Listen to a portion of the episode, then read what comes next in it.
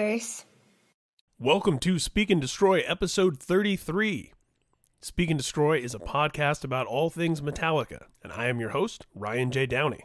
This episode, our guest is Adam Dubin, director of the classic Metallica home video, A Year and a Half in the Life of Metallica, as well as the brand new Bay Area thrash documentary, Murder in the Front Row.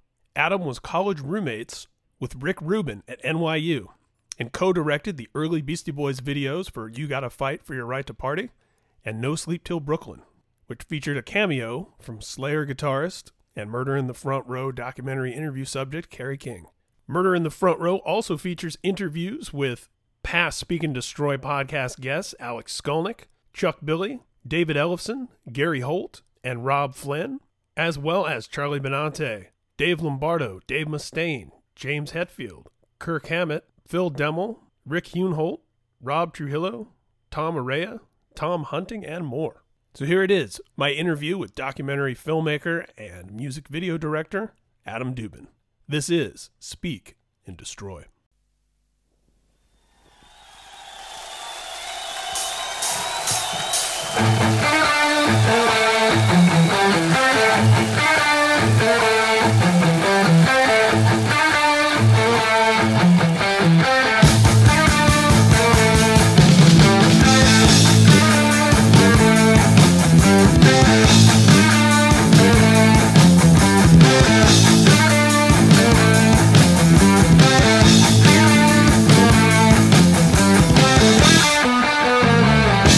First thing I, I want to talk about is your entry not only into filmmaking, but prior to that, uh, you know, as a kid, what was some of the early music that turned you on? And, uh, you know, when did you first become aware that music would be such an important part of your life? you know, music was just something that was always around. Um, you know, my dad listened to folk music, and I was aware of that. And uh, but the thing that moved me was like when I started to hear rock music, and by rock I mean like classic rock. That it's what's now considered classic rock, and it's it's the the basics. You know, obviously, uh, like you know, the Beatles becomes a big a place to start but the Stones really grabbed me more. And then I kind of started backtracking and figured out that these blues songs come from someplace else and the Stones didn't invent them. And all of that kind of brought me to Led Zeppelin, which was, you know, really, I, I love blues and, and that was like, you know, blues on steroids or amped up or whatever it was on, uh, probably a lot of things. And, and then it was just like, you know, finding everything that was like kind of co- that connected from, from that point to you know to all kinds of uh, heavier music. So um, I wasn't so much into the the prog rock of the time when I was growing up. It just didn't grab me as much as a a serious riff. If I heard a riff, I, I was in, you know. And so any anything that's based on that that kind of music that has a riff, you know, uh, was was great for me and uh, and so that was the music that inspired me. I I was already in college by the time Metallica came out, so it wasn't you know it was just something that was around, but it wasn't something. I always think like the music that you love best is what you grow up on and, and what upsets your parents the most, and. Uh, Metallica wasn't that for me. I was just a little, you know, older, you know, uh, kind of what, what really got me going was was uh, was the earlier rock. But by the time I heard Metallica, I was like, oh wow, this is this is interesting. It's like you know everything speeded up a- again, another step.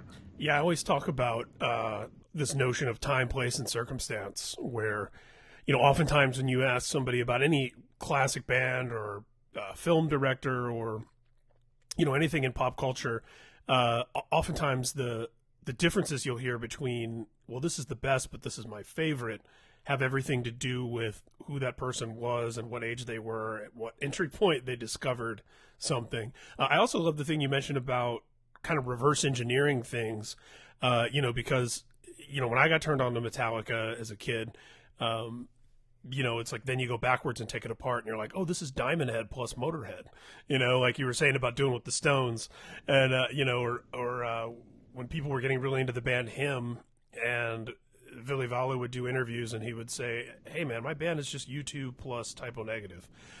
you know, it's like, uh, you know, and the way that uh, you know a lot of great music really does come from uh, combining some things that haven't really been combined before, and then putting that through the prism of your own personality and experience. Um, so, where did you grow up? Um, I grew up in in Brooklyn, New York, and then Long Island. You know, uh, and uh, you know, different experiences. I mean, Brooklyn, I, I kind of you know was just starting to get into music, but Long Island. If, if if you grow up on Long Island, you you get a you know you really don't have access to clubs and everything. Not not not you know the, the cool clubs, not like CBGBs. You have to go into the city for that, and so you wind up getting fully exposed to classic rock that is on like like the major radio stations. There's not a lot of like college stations. I mean, if they are, they're they're you know you got to really search them out. They're blotted out. I mean, WSOU is one thing that yes. that's still out there. That's a a, a beacon.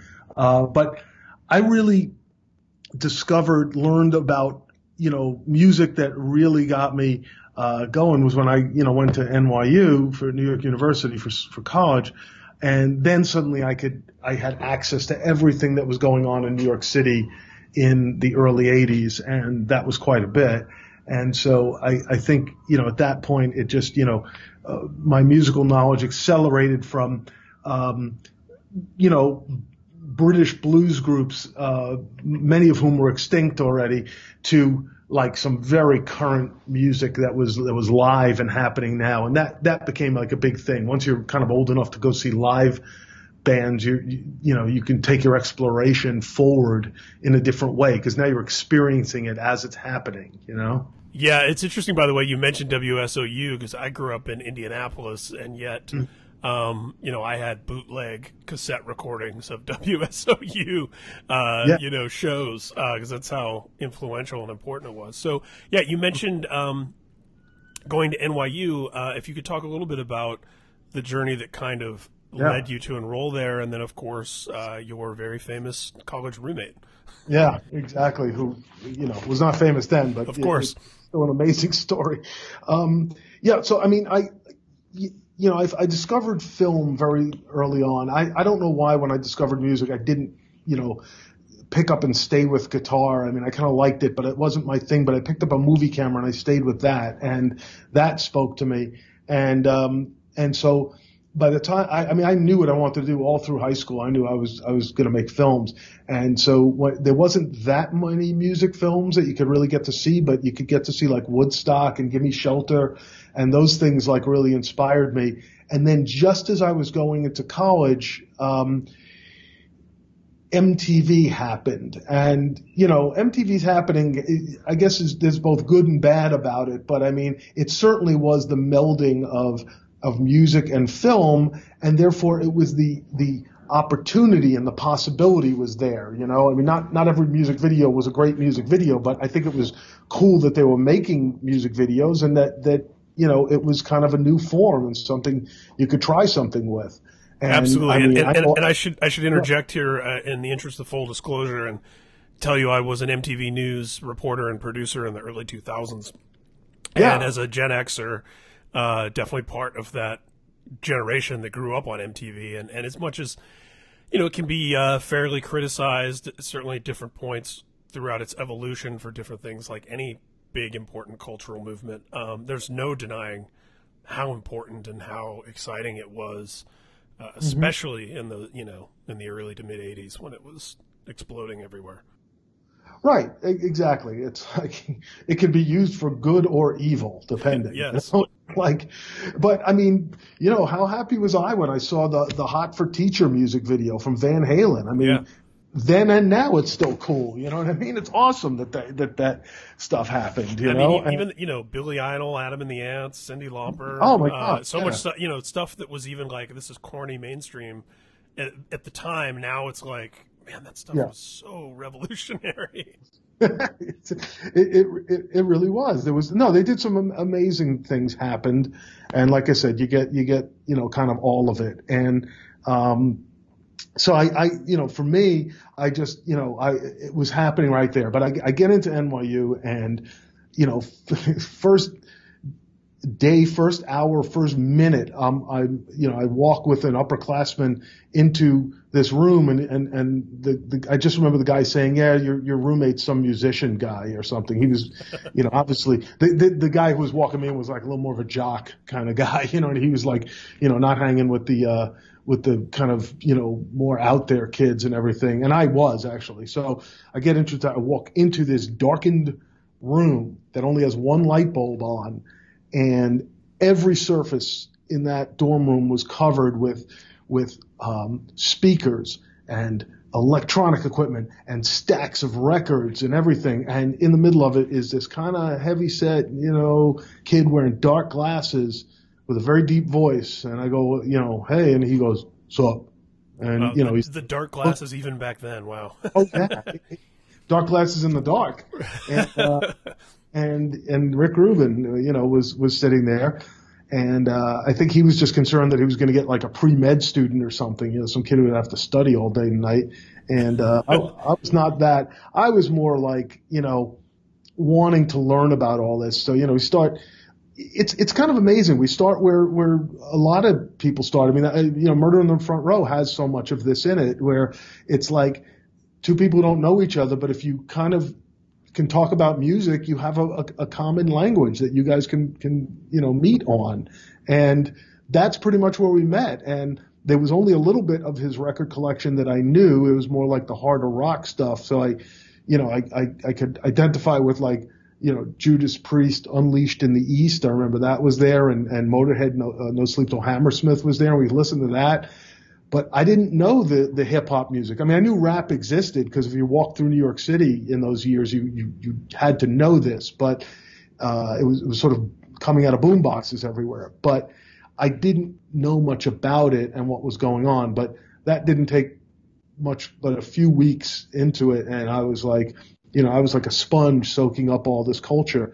So I was soaking up like punk rock, um, heavy metal, and um, and of course, uh, you know, hip hop and everything. So um, it was kind of a, a, very, you know, kind of uh, crazy and, and uh, f- just insane time to be, uh, be, you know, getting into all this stuff. Now, do you, now had Rick met Russell Simmons yet at this point?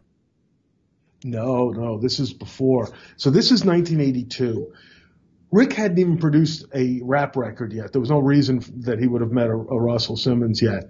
Um, Rick produced, it still impressed me though, he had produced his own punk record for a band called Hose. Rubin had a band called Hose, which was, um, uh, I don't know, you know, it's a, it's a Bay Area band, but there, there's a Bay Area, um, uh, kind of hardcore band called Flipper. Yeah, and, of course. Two bass players. Yeah, right, exactly. It was instead of being very fast, it was very slow dirge-like uh, music, but you know, powerful in its in its way. And Rubin loved Flipper, and so Hose was very much based on the idea of Flipper. It wasn't it was super fast; it was super heavy, and so he was into that. But what he did do was like go make his own record and press them and make a really cool sleeve and everything. And he had a band, and you know we'd go see the band, and I became like a you know a, a, roadie for the band, you know, hanging out and you know carrying equipment because it was just cool to like build energy around that. That that was really neat. Um, so, you know, we would start, Rick Rubin and I would like walk through the East Village and, and he would go, you know, check on, on how many records had sold. So I really got a, a, a really great do it yourself lesson in how, how you move records. Um, and there were cool record stores around the village.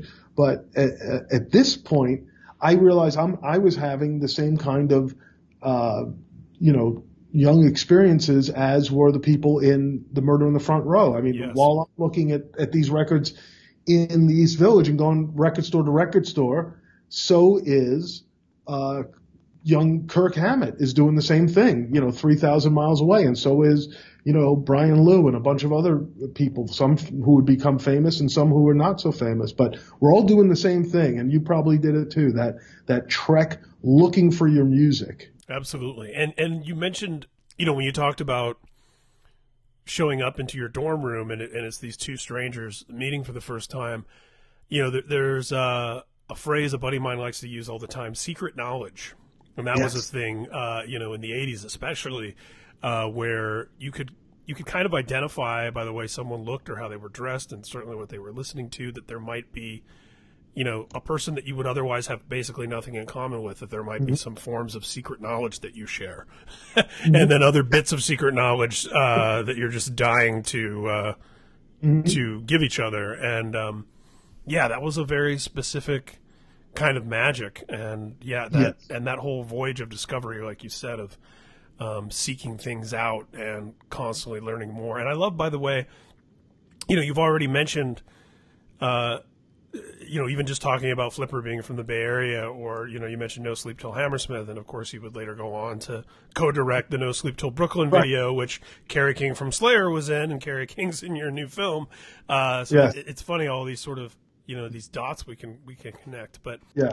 Which you have no idea of at the time. You know what I mean? It's just all happenstance. Of you course, know? of course. Um, a- a- and and that also reminds me of another thing you mentioned, Kirk, and obviously I'm jumping way ahead here, but Mm-hmm. something I really enjoyed about the film, you know, Kirk is, uh, you know, if you think about the some kind of monster documentary, for example, you know, it, it's very much, um, you know, James is going through his thing, and, and Lars has always been, you know, so such a creative driving force and business driving force, and you have the two of them butting heads a little bit, and then Kirk's kind of the zen, you know, uh, soft spoken peacemaker, and which I think is very true to who he is. But one of the things I really love about Murder in the Front Row is how much it shines a light on what a pivotal figure Kirk Hammett is in Yes. the birth of thrash metal. Like he's not just the guy from Exodus that replaced Dave Mustaine. He he was Exodus. you know, Yes. Gary Holt talks about him handing over Right. the keys of the car. You know, and I just I don't know. I just I love how much this film really uh, gives Kirk his due because and it, and it's not to say that you know Mustaine and Hetfield and of course all these other legendary and important figures shouldn't get their due. It's that they are getting their due in so many other formats, and it's Right, nice to see a, a film you know kind of elevate Kirk and tell his story too. Yes. Yeah, no, that, that I mean that's really that was one of the the um, you know amazing things about this. I, I you know of course I knew a bit about Kirk's history, but just a bit. You know I knew he started Exodus, but it you know it was you know he doesn't really talk about it that much. You know what I mean? And it it you know when you start to realize what you start to realize in the film and and in in you know the way people talk about him uh, Kirk Hammett is that is that he at one time was the central figure in in an area. You know, so many people are saying that Kirk turned me on to this kind of music, or Tur- Kirk Right. taught me how to play, and Kirk did this, and Kirk formed the band, and everybody's used to that kind of thing. You know, obviously Lars and James, you know, are so active in that kind of thing, but you know, at one time Kirk was was like his own, you know, center of a universe and, and making things happen.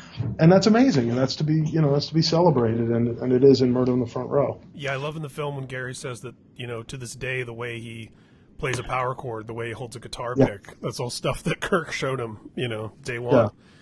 Yes, exactly. So uh, you're going to NYU. You're interested in becoming a filmmaker. You're getting immersed in all of the amazing music that's happening right there in that area, um, across all these different genres.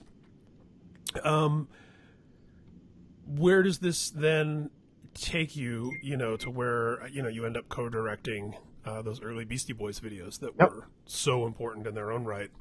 Um, bring me up Right. to up to that. Yeah. So, I, you know, I'm, I'm living at NYU and, you know, while I'm there and, you know, I'm friends with Rick Rubin, Rick Rubin, you know, is doing a lot of other things. I mean, Rick had, you know, there's a number of people who are friends with him and, and during that time, Rick's interests changed. Rick is so musically progressive then and now.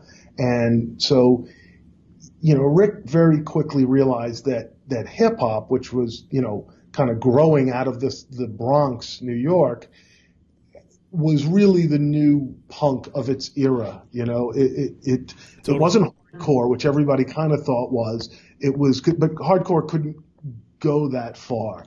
Hip hop could obviously go very far, but, you know, Rick was interested in that scene and, and he was, he was correct and, um, started getting into that. So, you know, like Rick Rubin would do, he just made a hip hop record and he did and, and, you know, got with Russell Simmons and then they got a record deal with Columbia and all, you know, so next thing you know, there's Def Jam records.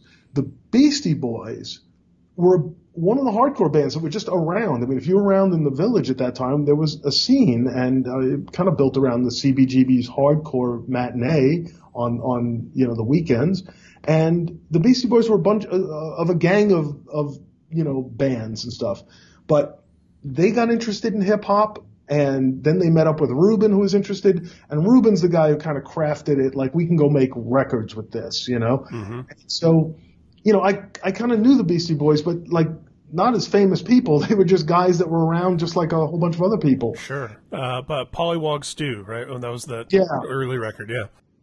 Right. Well, the one that got Rubin very jazzed was was Cookie Puss. The fact that that it, it, was exactly what he had talked about this before it ever happened. That you know, eventually that that you know what excited him was that you know uh, white uh, kids would be excited by rap and they would adapt it and do their own kind of rap with it. And, you know, not, you know, he just saw it as like a natural extension. And in a way, he's right. I mean, it happened with jazz. It happened with rock and roll. You know, it was sort of a music form, um, developed, you know, African American and then just, you know, kind of gets picked up by by uh, basically you know white kids are usually the ones who pick up on it and you know for good or bad also you know sometimes they they do something great with it. And in the case of the Beastie Boys that that's what happened. But they needed yeah sometimes you know, sometimes you get vanilla ice sometimes you get M&M's yeah.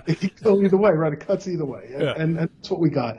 So I knew them all this time and Rick starts working with Run DMC, who were just you know, then and now just legends. I mean, we even thought they were amazing then, and and and now they're just more amazing. So, um, and and then you know, Rick starts working with the Beastie Boys. Um, I've always said that you know, if Rick Rubin were not you know up to his eyeballs directing Tougher Than Leather, the Run DMC movie, I'm sure he would have directed Fight for Right to Party. But he was as busy as could be directing a feature film. And, and, and by the way, for anybody listening who, who doesn't uh, understand this or doesn't have this context, Run DMC were so pivotal and so important yes. in I mean in a number of ways to hip hop as a culture, but particularly hip hop in the mainstream and rap becoming something that the mm-hmm. suburbs knew about. You know, this was years before uh, you know, Diamond selling records from MC Hammer and Vanilla Ice and Marky yes. Mark and people that were like some of the big, huge, huge pop stars to come out of hip hop. Run DMC was was really the first like crossover, and, and and I thought about that. You know, when you set that scene so well of the the single light bulb and Rick sitting in the college dorm room with all the speakers and records. Um, you know, yeah, he's the guy who who's gonna know. You know, Aerosmith, who at the time, uh, you know, was was on the rocks. No, no pun intended. Um, eh, you know, Rick's the kind of guy that's going to know that Run DMC is hot and is going to remember this you know, loop from this Aerosmith song. And uh, yeah, it was just such an important time for something that is now so ubiquitous and is now taken for granted. Um, yeah, for for you guys to be right there, sort of in the in the stew. Uh, as that stuff's happening, I mean, it's just, and again, of course, you're not aware of any of the cultural implications of what you're involved in, but it's right. all happening around you, and it's got to just be so electric. Right. So this opportunity came up to direct this music video that, it, and it was basically this coming back to MTV. It was like MTV executives came down to the set of the movie. I remember them coming and they, and they were like, if, you know, it was, it was amazing to watch because Fight for Right to Party, the song was exploding on radio all around the country. Any DJ that played that, they played it in, I remember Detroit, they played it in Detroit and like the station was besieged with, with, you know, uh, requests. What what was that? Play it again, you know, and all that. And and so this information was coming back to the office at Def Jam. It was very exciting to be around. And so the MTV people came down and they were like, "We're holding a spot in heavy rotation for the Beastie Boys. If we don't have a video in two weeks, we're going to give that spot to another band." Now it's great, Ryan, that you work with MTV because you know exactly how valuable that spot in heavy rotation was mm-hmm. in 19 six. It was it was like it was more valuable than gold because it could guarantee you gold. So um, it we, they needed a video and they needed it fast and and they wanted to work with Rick Rubin wasn't available. They wanted to work with my um, my co-director uh, and and uh, my my dear late friend Ric Menello. and uh, Rick was about 10 years older than than myself and Rick Rubin. He was a uh, film student at NYU. He had been. Now he he was like a film authority. He was like a film savant. I mean, he knew everything. Um, and uh, Ric Menello brought me along to co-direct with him, and you know the rest is history. We we, we wrote and and create. You know, we, we wrote the storyline with the Beastie Boys and then created Fight Your Right to Party. We had no money to do it with. All the money just went to buy film and for the crew and everything to pay a few crew members. We just invited friends down and like then did the scenes and the and the, the gags that we had written and uh, and you know again not knowing that any of this would become like iconic or legendary or anything it just was it was just like can we get this thing done even you know it was like there was no money to do it with but it was a wonderful time because it's like we just kind of relied on ourselves and did it. It was as do it yourself as you're sort of going to get. And, and thank God, you know, Rick Rubin was the kind of producer who would allow us to do it. I mean, he, he you know, he, he just cut a check and let us go make this thing. And, you know, the rest is, is history. It went into heavy rotation. Again, the song was, was an, an incredible song. So, I mean, that's really what it starts with.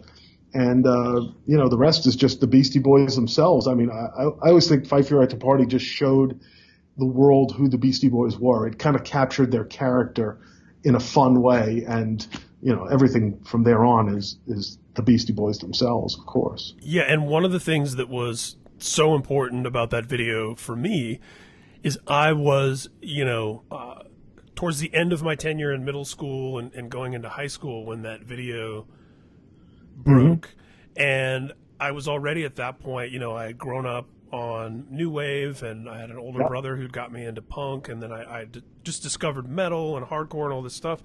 So mm. to see that video, um, and to see you know guys from the Chili Peppers in the video, and uh, you know guys from Murphy's Law, and just and to yeah. see uh, you know I didn't know who Rick Rubin was yet, but I saw a guy in a Slayer T-shirt, and uh, you know it was just, and of course I didn't, I wouldn't have recognized Mutt Lange, but of course you know he was in it too, but but I, I just remember at the time how important it was for me and my group of friends because it really brought together so many seemingly disparate things that we were all into. You know, we were all into skateboarding, we were all into mm-hmm. punk, we were all into uh, you know, LL Cool J and Run DMC, yeah. and and I was really into Slayer, and you know, and it's like to see that video, and there's a guy in a Slayer shirt in it, and there was just something about so many things coming together at once that Correct. You know, yeah. made it so important.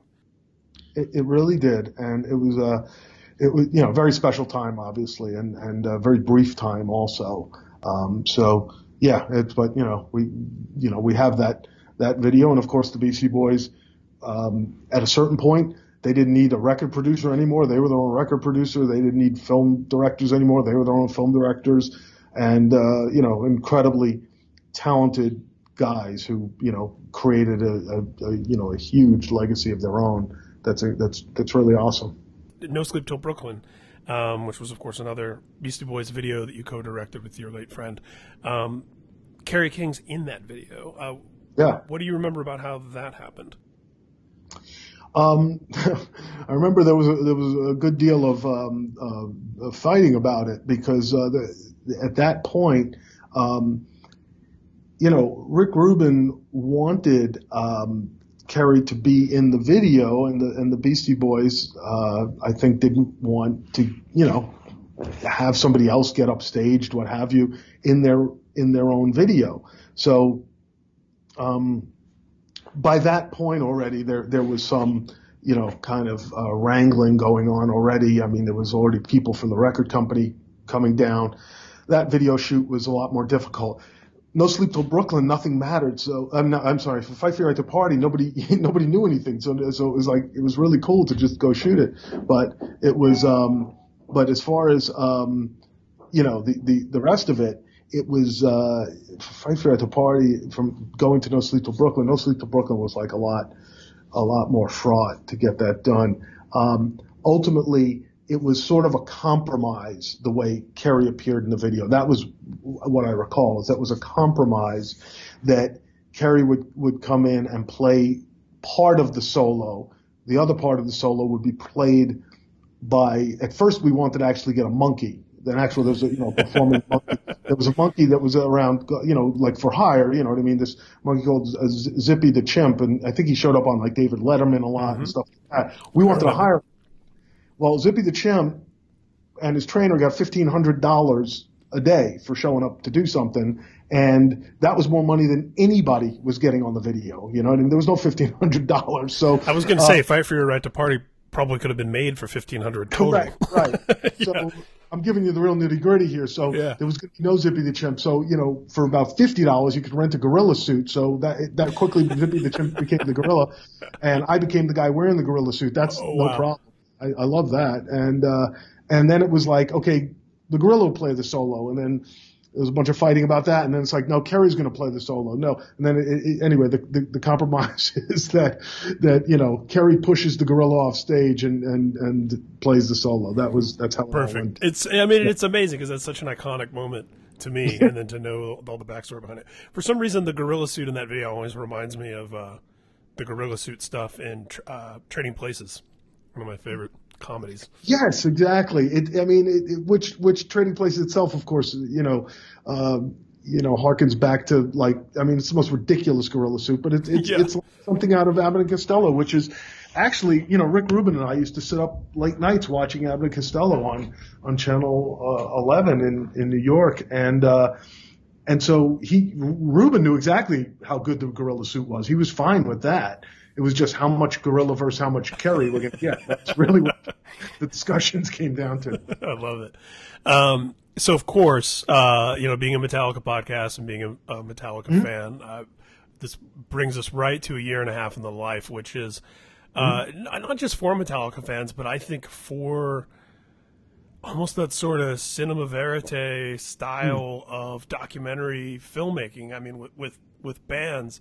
I, I feel like so many documentaries, you know, because again, people got to understand the context. This was before MTV's The Real World, let alone the explosion of reality television as we know it. Yeah. Uh, so many documentaries were kind of these polished, um, very you know, designed by committee.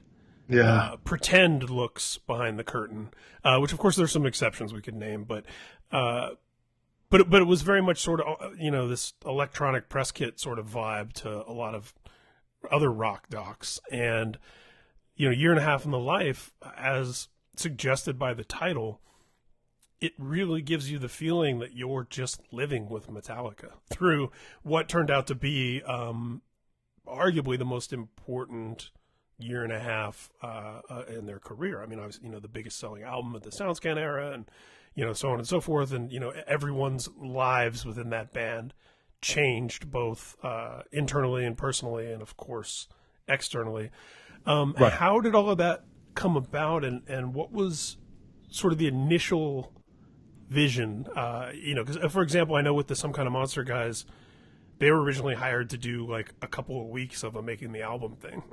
Mm-hmm. and, you know, right. and then exactly. that turned into years, and, and of course the, the big thing that that you is. know, initially I, I it sort of was like that with me too. Um, although I, I, I had to like kind of, um, uh, I guess earn my way in or something. Um, an idea was floated uh, of of maybe filming some of the making of of whatever was going to be Metallica's next album. Now, at that time, in, in, in the fall of 1990, Metallica was famous for not being for not filming anything. They yes, and for not doing, that. and they'd only done one music video, and that was controversial.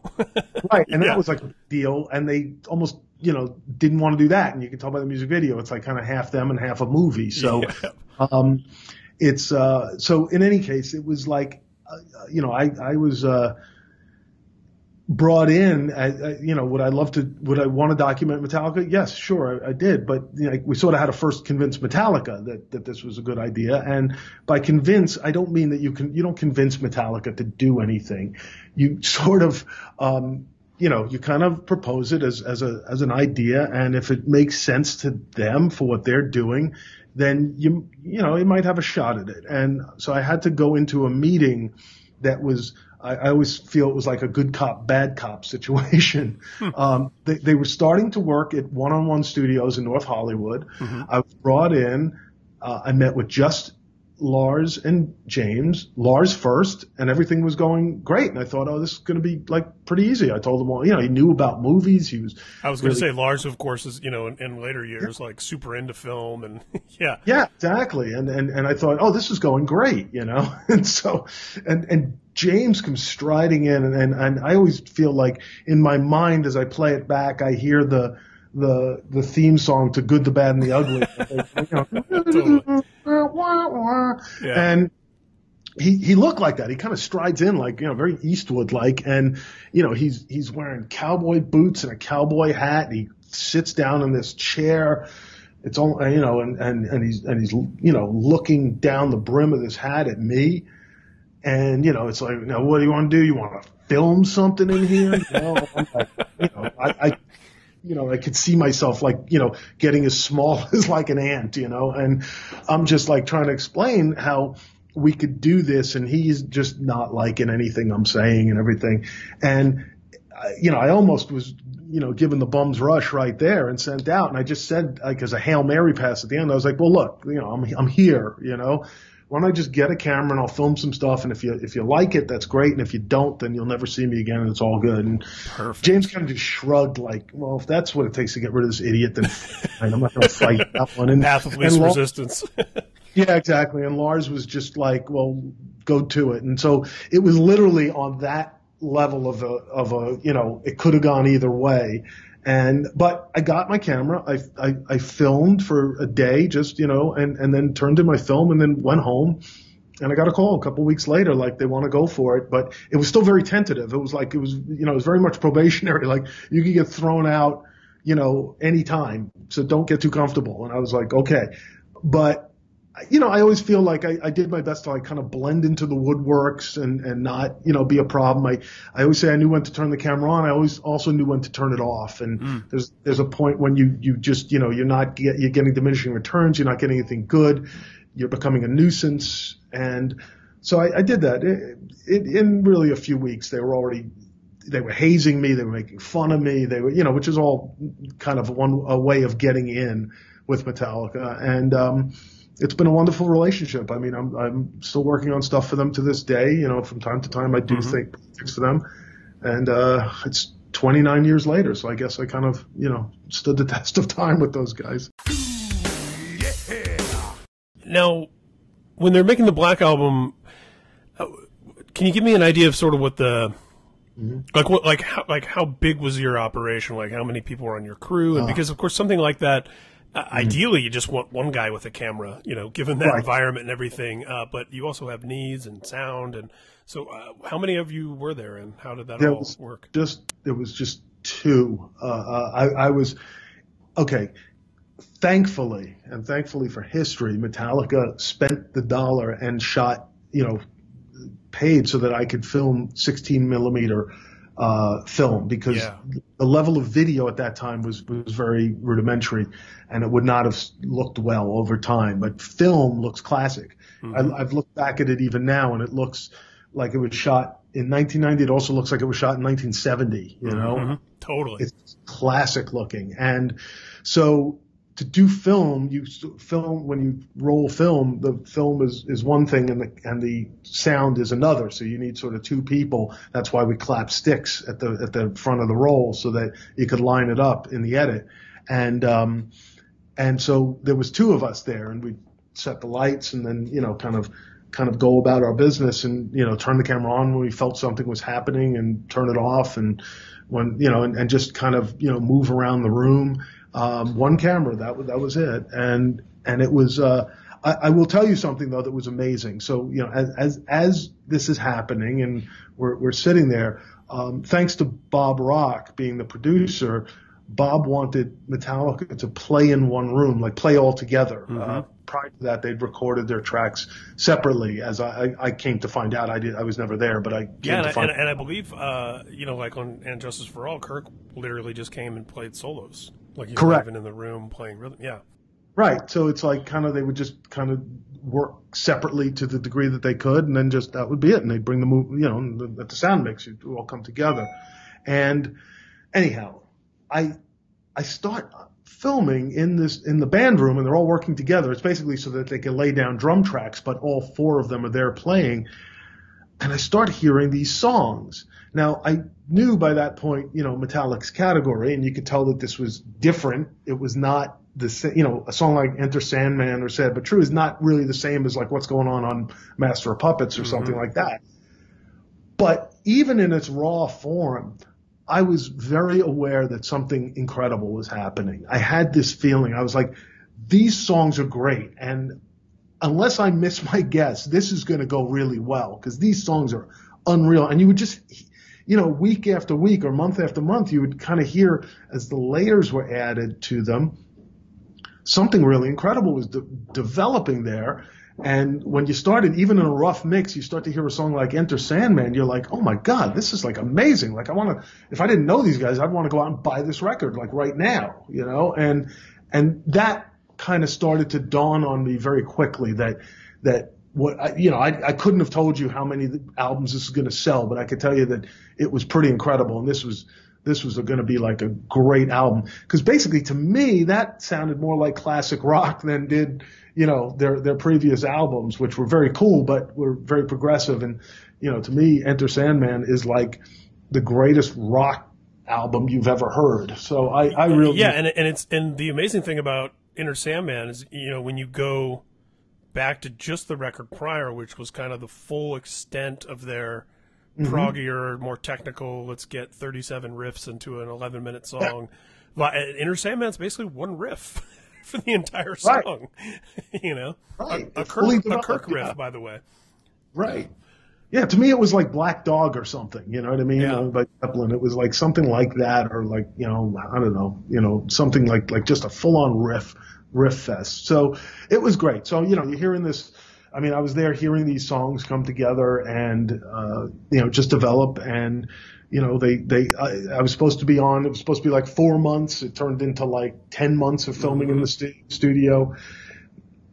And then we, we got done filming and, you know, of course, by that point I was part of the woodwork and, and, uh, and then Lars was like, okay, we're going to go out on tour and you got to, you know, capture some of that. And so I was like, okay, great. You know, where are we going? It was, uh, and, and that's, that was just, you know, it just became a continuance. And even to the point that, um, I cut together a short film that preceded Metallica's tour uh, when they were touring arenas, uh, in, in starting in 1991 and going into 1992.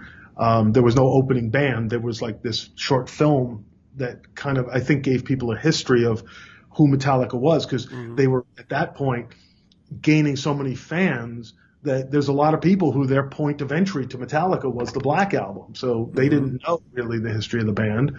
And so this, I, I think it was about 15 minutes or so, um, film, short film would play.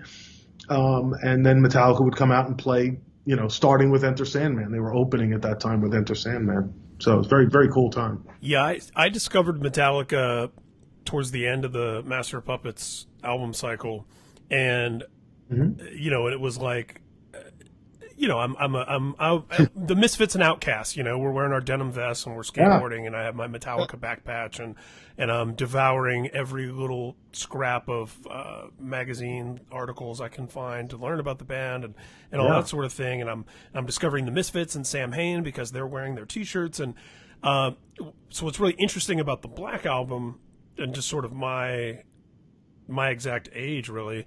Uh, the Black album came out when I was a junior in high school. And mm-hmm. Nirvana Nevermind came out when I was a senior in high school. So nice. my high school experience was, you know, freshman sophomore year being a nerd with, you know, 5 to 10 friends that liked what I liked and we were all weirdos. Um, to suddenly my junior year in high school, every jock and football player and cheerleader knew Metallica. and then my senior right. year, uh, everyone was punk when when Smells yeah. Like Teen Spirit came out. So I got to see that that sea change up up close and personal as a teenager, going from someone that was you know that mm-hmm. had the secret knowledge to then uh, you know experiencing that whole thing of like what happens when the world gets a hold of this thing that you love yeah. and means so much to you and all the emotions that come with that. Uh, right so yeah, I, I, want to ask you on the, while we're still on the subject of that documentary, a couple more things about it. One, uh, are you in the car with Lars during all those scenes when he's speeding down the 405? Yeah. Uh, the, the, answer is yes. I was I was I was seated in the front seat. I mean, if, if he'd gotten off the rails, he, he probably would have done all right because he was belted in. I was I was you know filming, and I probably would have gone through the windshield. So, uh, but I would have got the shot. That would have been as long as someone could go find like, your get, camera. Get the yeah. damn shot. If you're gonna get run over, get the shot. um, so I yeah, I mean Lars Lars was a demon driving back then. I don't know what he's like yeah. now, but I, I took a few trips with him, and and he would. Um, he was he would leave late. He had to get to the airport, as I recall, and he just I mean he just blazed down the you know I mean doing just illegal stuff, you know, going on side lanes and whatever he could do to get around traffic. And uh, and you know we made it, but I mean you know he had that that Porsche 928 and he would just floor it. Um, it was it was fairly terrifying, you know. but, uh, yeah, it was for real, dude. It was like he it looks terrifying. Again, that like uh, fly on the wall, you Yeah. know. Yeah, I, it, it's terrifying to watch. yeah. um, so and, real, yeah. and then there's stuff like you know one of one of the sort of uh, more famous kind of fan moments, I suppose, is uh, you know the dartboard with the picture of Kip Yeah. Winger on it. Um, and there's also some of the fun parts. You know, I've, I've had an opportunity to meet Bob Rock before, and uh, there's some fun parts where he's getting hazed about his, his band that he was in. Um, Yeah. And uh, with so much material and so many months and months of filming, um, how do you determine which of those moments makes it? And and was there and you know were there fights about things? Was there ever like, oh, we really want this in, but we can't have it, or we, we really wish, uh, you know, this could have this scene could have been longer, or you know how uh, how did that whole part of the process go down? All right. So, well, the, the editing part was, I mean, you know, we were given, you know, certain time lengths that we had to get in. So yes, the, the, the, the studio part was around 90 minutes and, you know, we had, we had certain time lengths that we had to get, uh, get in. And we also had a deadline for which we had to make it because it had to ship for, for, you know, to be in stores at Christmas time. So it was, you know, we were under like very heavy uh, deadline pressure at the end. And, uh, there was some battles within the band, I guess, between what, what was getting in and what, what's out. But, um, here's, here's what I remember about what gets in. And maybe this again informs like kind of me as a filmmaker. I'm, I love comedy. I mean, if you can tell by, you know, like the first music video is, fi- is Fight for Right to Like I love this stuff. And so if it's funny, it's kind of going in. And, and so, uh, Murder in the Front Row has a lot of comedy in it. It's, there's a lot of funny things. And so Paul, to me, Paul Baloff is nothing but I mean he's like Yeah, you know comedy. Tasmanian Uh, devil of thrash. Right, exactly. That's what he is. So basically, it's like, you know, I mean, you know, poor Kip Winger, you know, he's had to like, you know, this is still part of him. I actually saw something on Blabbermouth not that long ago. I'm talking months ago where he's still talking about having that, those darts on his face, you know, all these years later. Yeah, combine combine that with Beavis and Butthead. Right, You know, exactly. I mean, the, the guy- character everyone hates in the Winger. I definitely took Yeah. a beating. Um, all I could say about it is is that you know the day I was filming, it happened to be Kip Winger on that day. Th- There was a lot of people that that, that made a rotation onto that dartboard, you know, and it Yeah. could have been anybody on any day. And the day I was filming that, it was it was Kip, and he had the misfortune of being that. And I don't know, maybe his revenge. If if I was him, I would have made a music video where I was dartboarding all the Metallica guys, you know. but, but he didn't do that, and so that was that's how he wound up there. I didn't put him there. They he just on any given day somebody would wind up on that dartboard, and Yeah. you know if it wasn't him, it was any of the other hair metal bands that were going around at the time. Um, the the I, I have to say that I I, I had uh, more than a little involvement with the Bob Rock situation. Um, I was friends with um, I don't know if you know this guy, but it was his name. I forget what his actual name was, but Dimwit was the drummer for the Four Horsemen. He had been in DOA. He had been a drummer and a Canadian fellow that he was from Vancouver. Sure, Vancouver. yeah, DOA. Um, And his his brother was Chuck Biscuits, who yeah, drummed that's exactly what I was about to say. He's it's Chuck Biscuits' brother, right? Yeah, okay, yeah. Right. So Canadian rocker, he knew all about Bob Rock. He had, he, he literally knew, you know, he, he had like followed Bob's career because Bob had produced like DOA.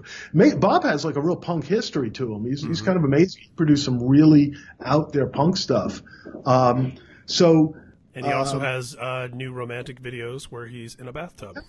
Yeah, well, I mean, you know, he he's um, I mean, he's a real musician. He can really he do that sure. stuff. So I mean, it's kind of like it. You know, you can have very wide musical tastes, and he does it.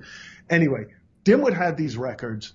I brought the records into the studio and I set it up. You know, from time to time, Metallica would work very hard and then they would take a break in the lounge and come out there. And I strategically left some of the records around on the pool table. I knew they were coming out for their break and, you know, I rolled camera and I mean, it was like throwing like, you know, like raw meat to wolves. Metallica guys grabbed those records. They're like, well, what's this? And they picked it up and I didn't have to say a word. I mean, they just took it from there and they, they gave Bob Rock a real, you know, roasting, uh, over the pictures on that, those albums.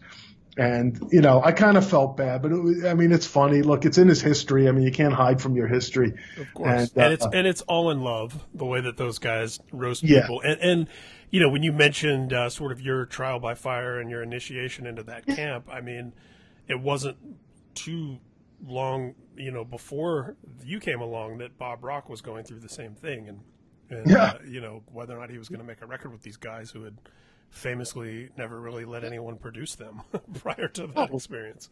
I, I took a ton of hazing too. I mean, so it was, you know, it, it, it all went around. So I'm, I'm not, you know, it was just part of, there's only a finite amount of people in that studio. There's four band members, a few, you know, and a few technicians, and then a couple filmmakers there's not that many targets, so you're going to get a beating sooner or later. One of the things I wanted to ask you about as a filmmaker you know, I think something that gets lost in some of these classic documentaries is how much, you know, what all sort of happens in the lives of the people behind the camera, uh, because mm-hmm. we're watching, you know, the daily grind uh, for the mm-hmm. subjects of the film.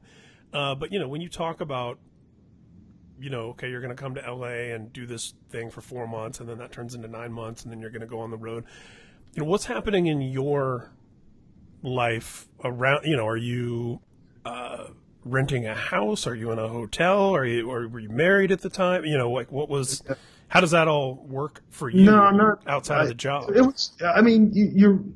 are uh, it's happened a number of times in my life with with Metallica. Um, they're a wonderful band and organization to work with, um, but there's many times when you're required to, you know, you put a lot of things in your life on hold mm-hmm. and you don't know for how long. And what I'm saying now could be said by a number of the people that work in their uh, crew and their management, and they have this great crew and a lot of long-serving members of the crew.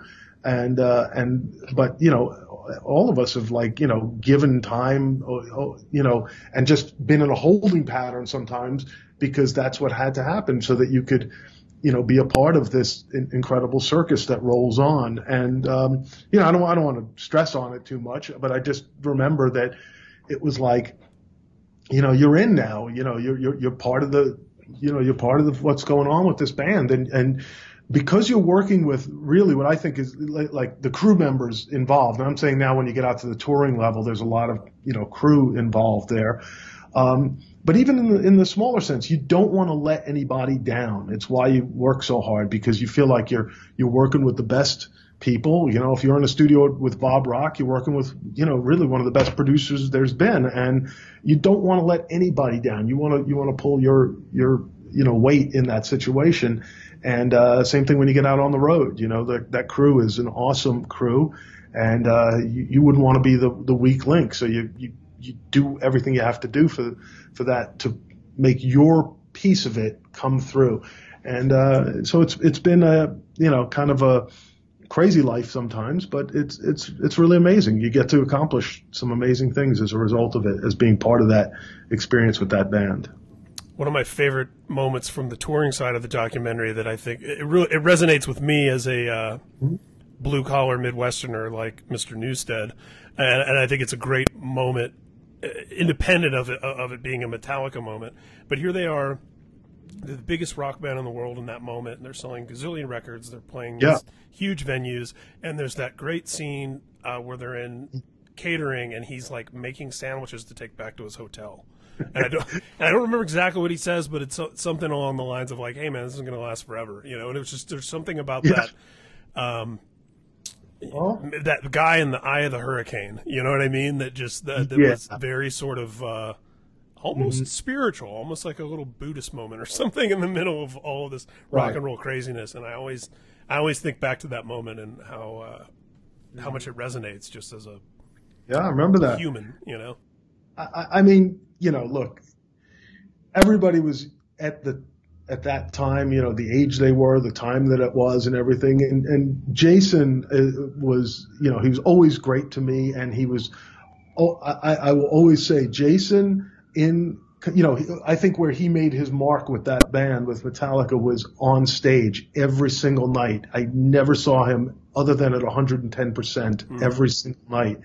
So I always say every, any band would be lucky to have a player like Jason in their in their midst. And um, but at that time, you know, and this is, you know, it's already legendary the hazing Jason went through uh, entering Metallica. It was, it was, you know, it was already a gang, and he to, was a new guy entering a gang, and it was tough, you know, and and so that was one of the that where Jason was like making some sandwiches to take back to the room, which was a sort of innocent enough thing to do, but you know, at, at that moment in time, the Metallica guys, you know, were deciding to like kind of have some fun at his expense and make fun of him for that. And I think, you know, he had a very different look upon it. I, I think he did know that, that maybe it wouldn't last forever, but, you know, while it lasted, it was good. And, uh, and I, you know, I, I always, you know, think that, that Jason, you know, made his own thing of it and, and, and did oh, very well. Sure. And I don't and, think, and I, I saluted that, that moment, you know, for years while he was still in the band. I don't even think about it necessarily in the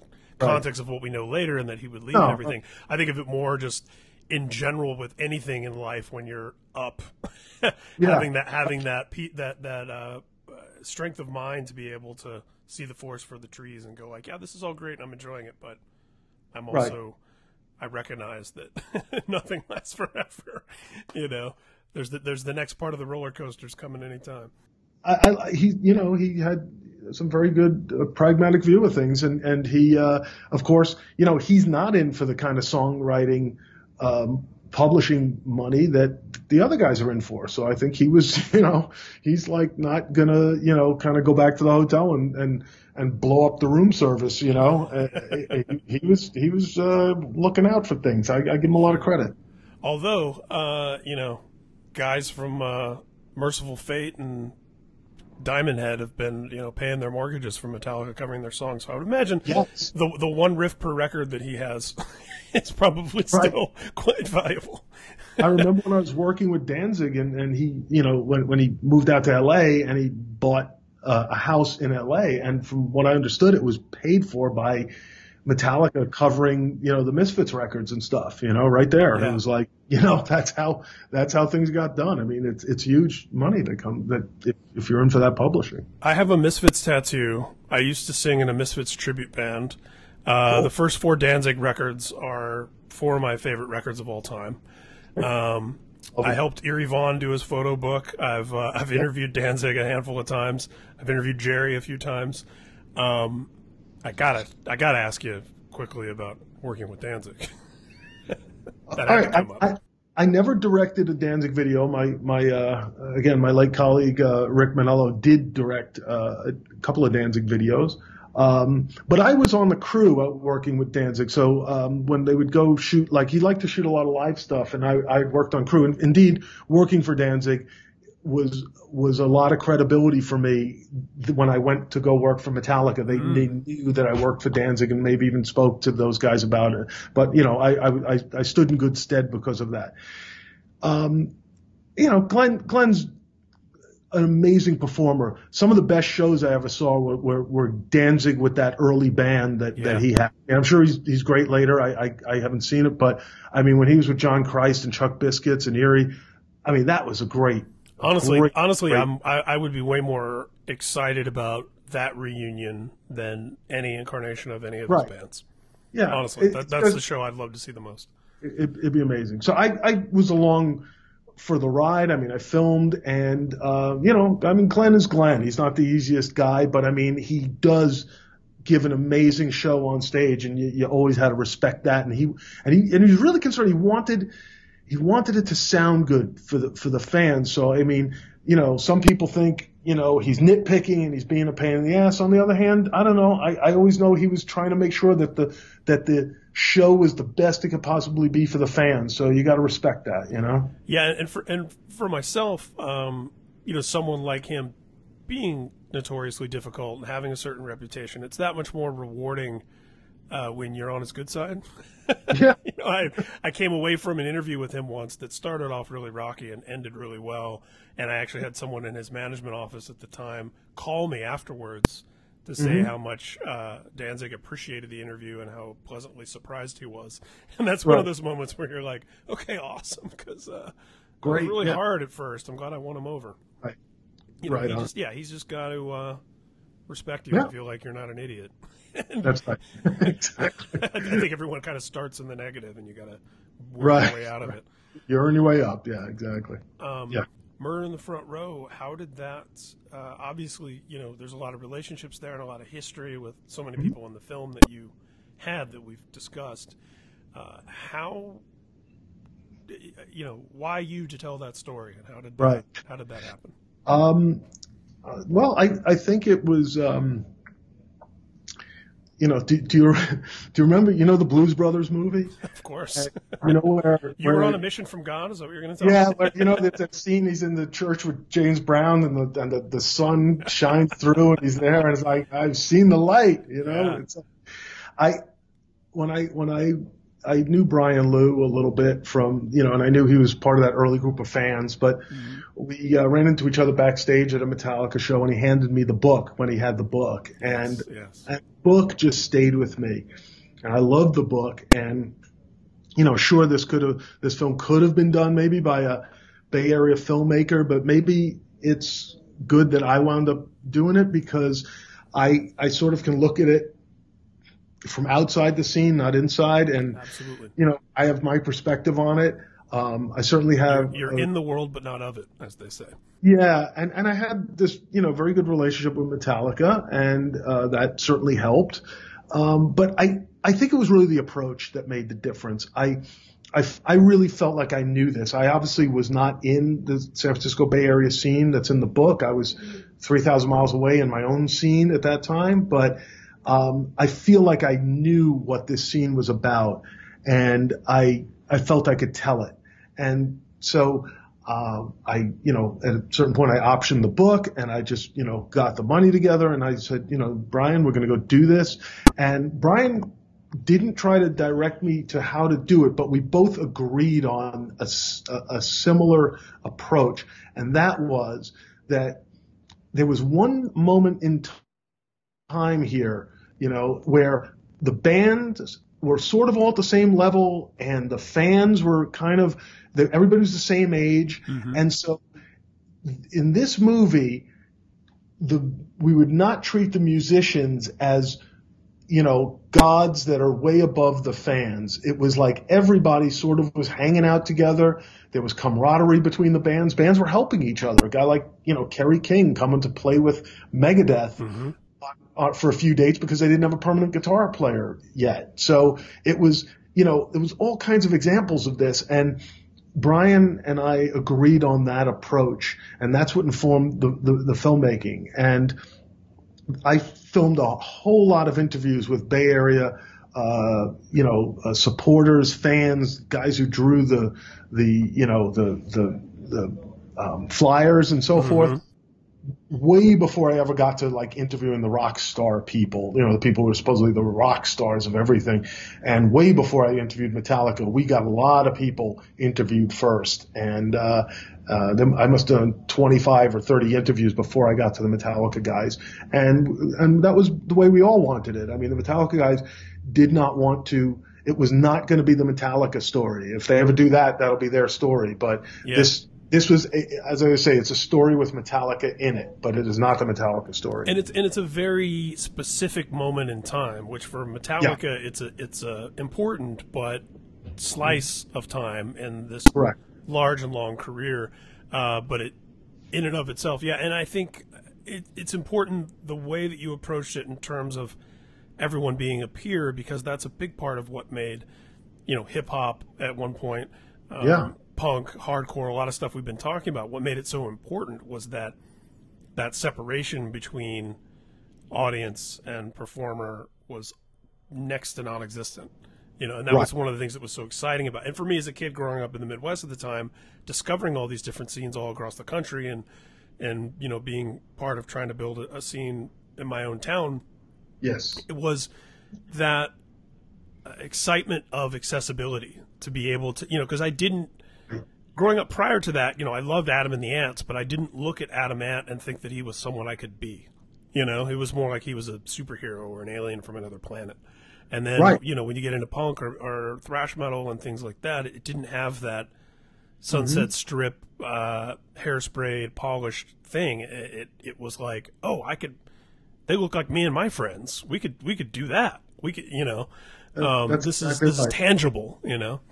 Yeah, and it- and and it, it brought you closer in a lot of ways. Yes, one hundred percent. Because then you feel Right. like you know these people, even when you don't. You know. Right, right. But but you could know them. You know what I mean? They Right. dressed like you. They didn't dress above you. They dressed like you. You know, and Mm-hmm. and it was uh, yeah. That all of that I felt you know was there, and that's what we wanted to bring out. But it, you know, again, I wasn't putting anything there that wasn't there. I mean, you look at the photographs, and there's one in the book of a, a whole gang of, of young people hanging out outside Ruthie's, and mm-hmm. one of those people is Cliff Burton. But he's and and he's by that point well known, Cliff Burton, for, as the bass player of Metallica. But at that point, he's just hanging out with his friends in the Bay Area, and they're all waiting to go in and see like a band at Ruthie's. So mm-hmm. it that is the kind of thing that I think you know really informs the choices in Murder in the Front Row, and that's what we wanted to uh, you know we set out to capture, and I think we we captured some of that that aspect into the film. When Robb Flynn was on the podcast, he called uh, seeing Metallica at Ruthie's his uh, Ed Sullivan Beatles moment. Yes, yeah, and it was too. He's he's correct about that. Yeah, it, it inspired him. He, he can remember it to this day. You know, as people remember who were inspired by the Beatles remember that. Um, yeah, it really. Uh, Robb Flynn is was uh, he's in our film and he is um, he speaks very well about being inspired by by the scene and and you know and then wanting to to be a part of the scene, but also talking about the hurdles of being a part of the scene. Um, you know, having to, you know, getting up at Ruthie's. Um, you know, I always think like, you know, the Apollo Theater is like, like, you know, if you get up there, if you're not, they'll boo you right off the stage. Well, Yeah. kind of in Ruthie's, they won't just boo you off the stage. You know what I mean? It's like the, the Slay team will come up there and do something about it, you know? And, and so it's, you know, talk about a tough crowd, you know? So, um, yeah, you had to, you had to have your chops together, you know, for this. So, Yeah, and, I- and I, I think uh, what makes guys like Robb and Alex Skolnick so great in the documentary is that they have this vantage point, sort of like you, what you were saying about yourself as a filmmaker, where you know they were they're a little bit younger than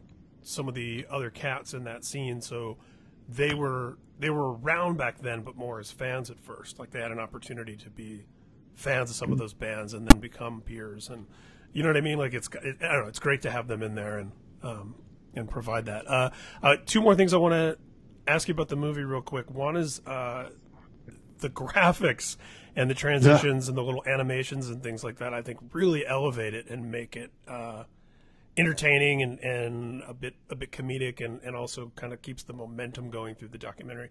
Uh, tell me a little bit about that and how that sure. came to be such a part of it. Yeah, I mean, I, I just found there's, um, you know, although I, I made the film and m- most of it was filmed in the Bay Area, um, I edited the film in Brooklyn, and there happens to be in Brooklyn a wonderful um, animation studio called Augenblick Studios, and uh, they do a lot of uh, work that's like on Adult Swim and things like that. And um, I, I, I knew them previously, but I went in and I said, look, I've got I've got this film which they all loved. I mean, I showed them some of the movie and they loved uh, Murder in the Front Row, and and I said I need like a few scenes done or really shots, and and they got it, and but they.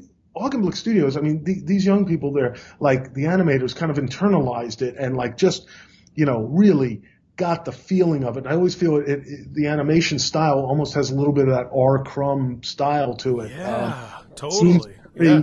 You know, very very out there like that, and um, and so it's, you know, it, it really captured that feeling of, of both humor, but it seemed to like just fit with, with what was going on. And because it, it still had enough of a style that it, it almost resembled the flyers that, uh, you know, I found great creativity in the flyers that were made for these mm-hmm. shows. I feel like that was even in there a little bit. And so, um, you know, once I saw their initial pieces, I was like, well, let's do a few more. And you don't want it to get too animated, but you know, there was definitely a few points where I felt that the animation helped carry the story in places where there was obviously nobody there with a camera or a, a video camera or anything like that. And uh, so it, it really added to it. It's one of the things that people react to the most and really love is the animation in Murder in the Front Row. And it, it really takes me back too, because you know, of course, we all had our notebooks and, and textbooks that were, you know, where we had drawn, you know, every band yeah. logo and every pitchfork and demon and whatever yeah. else. Right. Um, and it did. And then I also uh, the last thing about it, um, and of course, there's you know, there's always the aftermarket version and, and things like that, but I can only imagine, much like a year and a half in the life and uh, any documentary really that, that has such great subject matter, and in this case where there were so many interview subjects, you've got to have so much more stuff that just couldn't make it into a cohesive yep. narrative film that people will actually sit right. through. Um, was there any was there any thought to breaking it up maybe into episodes or um, you know what do you do with that treasure trove of of stuff you got to be sitting on. You, you, yeah, you know, obviously you shoot interviews that, that, you know, with each person and you wind up with hours of interviews and, you know, the movie itself is, is, uh, runs a fast 92 minutes. So mm-hmm. it's a lot left over. Um, I knew I wanted to make a 90 minute movie. I knew the movie should play kind of the way the, the music feels. Yeah, you know, it's like, like Reign in Blood. right, exactly. Yeah. It gives great burst of energy and never wanes, and then and yeah. then you know gives you wanting more. And, and so and the whole album fits on one side of the cassette. right. Yeah. So you know what? We we we sat and we created a, a whole bunch. Uh, must have like a dozen bonus segments that we're hanging on to, and will be in in the um, you know whenever this DVD and there's no distribution deal yet, but whenever this film comes out on download and DVD. Um, we've got some great stuff in there, and of course, at that point, you're not limited by the same kind of time constraint that you're limited by when you're, you know, making the film be the length you want that it mm. should be yeah. for theatrical. And so, I think it's going to be some great insights. I mean, there, there, for instance, I would start off every interview, much like like you did, uh, Ryan. Uh, you know, asking like, what got you into music, and yeah some great, you know, you get great answers. You get all kinds of stuff that's really cool. And people are different. You know, a guy like Dave Lombardo, inspired by like the Cuban music mm-hmm. he was mm-hmm. hearing from his parents. It's fabulous. And he's, you know, he's an individual there.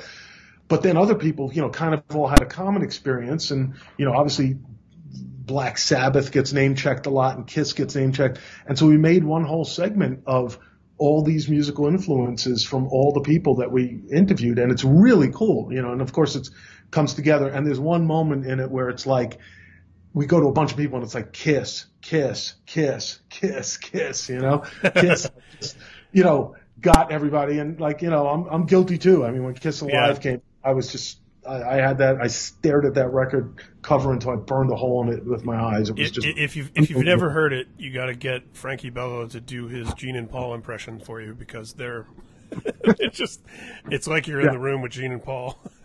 right, exactly. So it was really like it, you know there'll be some great bonus uh, pieces when when the film comes out, and then finally when the uh, when when the whole thing you know and, and you, you can you can indulge with that bonus stuff because you know you know you're not yeah, there's a certain thing you have to accomplish with a narrative film that, uh, yeah, with the you can overindulge with the other stuff.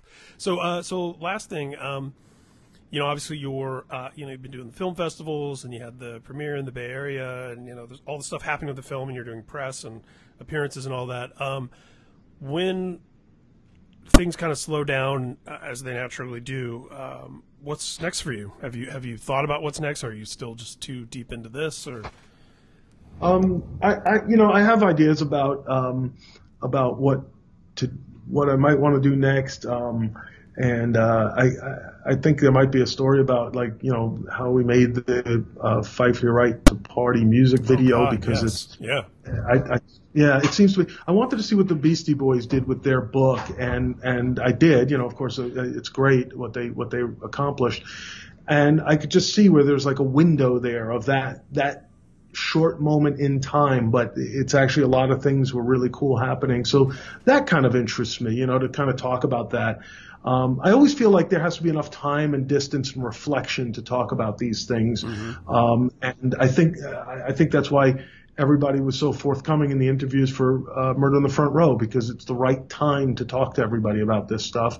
Yes. And same with the Beastie Boys. They seem to be coming around at, at a moment. Obviously, you know, Yauch is gone and, you know, we want to remember him, but, um, it's, you know, part of that is like there's you know I think Adam and Mike could still could now be able to reflect on everything they accomplished with that yes. band and, and, and, you know and, I, I, I, have think, my own thoughts. Yeah, when when you're trying to grow creatively, you know, uh, Lars just posted on something on Instagram that today was the 23rd anniversary of the Until It Sleeps video.